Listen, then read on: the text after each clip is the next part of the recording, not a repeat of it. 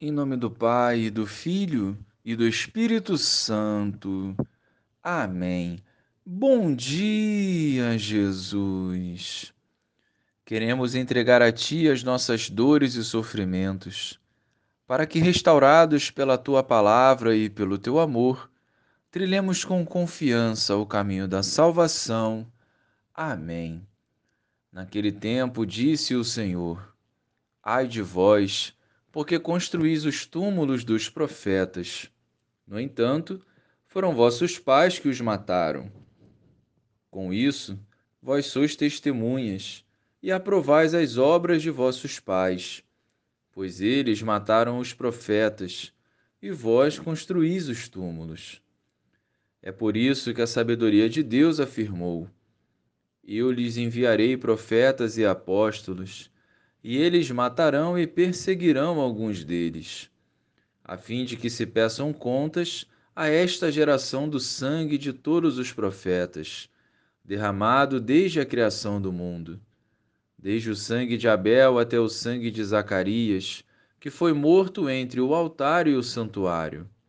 Sim, eu vos digo, serão pedidas contas disso a esta geração. Ai de vós, mestres da lei, porque tomastes a chave da ciência. Vós mesmos não entrastes, e ainda impedistes os que queriam entrar. Quando Jesus saiu daí, os mestres da lei e os fariseus começaram a tratá-lo mal e a provocá-lo sobre muitos pontos. Armaram ciladas para pegá-lo de surpresa por qualquer palavra que saísse da sua boca. Louvado seja o nosso Senhor Jesus Cristo para sempre seja louvado. Os profetas sempre foram rejeitados e nos dias de hoje ainda continuam sendo.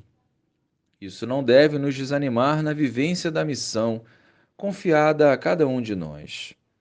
Um outro alerta o Senhor faz a respeito da forma como acolhemos a palavra e os seus ensinamentos. Quando Jesus usa a expressão ai de vós, ele revela o quanto o pecado e os erros praticados impediram alguém ou um povo de acolher e viver a verdade. Novamente, Jesus nos faz um convite à conversão, para que, transformados interiormente, sejamos instrumentos de salvação para o próximo. Não tenhamos medo de sermos rejeitados pela nossa adesão a Cristo, pois viver a vontade do Senhor é fonte de vida e paz interior. É a certeza que na presença dele seremos vencedores diante de todo o agir do mal. Acolhamos, portanto, esse convite à conversão, para que lá na frente não sejamos nós a ouvir, ai de vós. Glória ao Pai, ao Filho e ao Espírito Santo, como era no princípio, agora e sempre. Amém.